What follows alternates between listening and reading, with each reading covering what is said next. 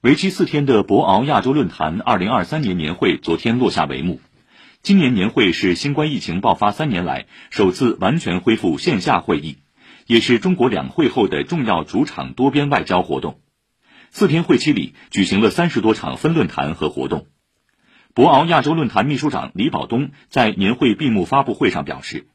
各方对今年年会的主题“不确定的世界，团结合作迎挑战，开放包容促发展”表达了高度认同，认为它契合各方发展需要。为应对当今世界的不确定性提供了重要指引。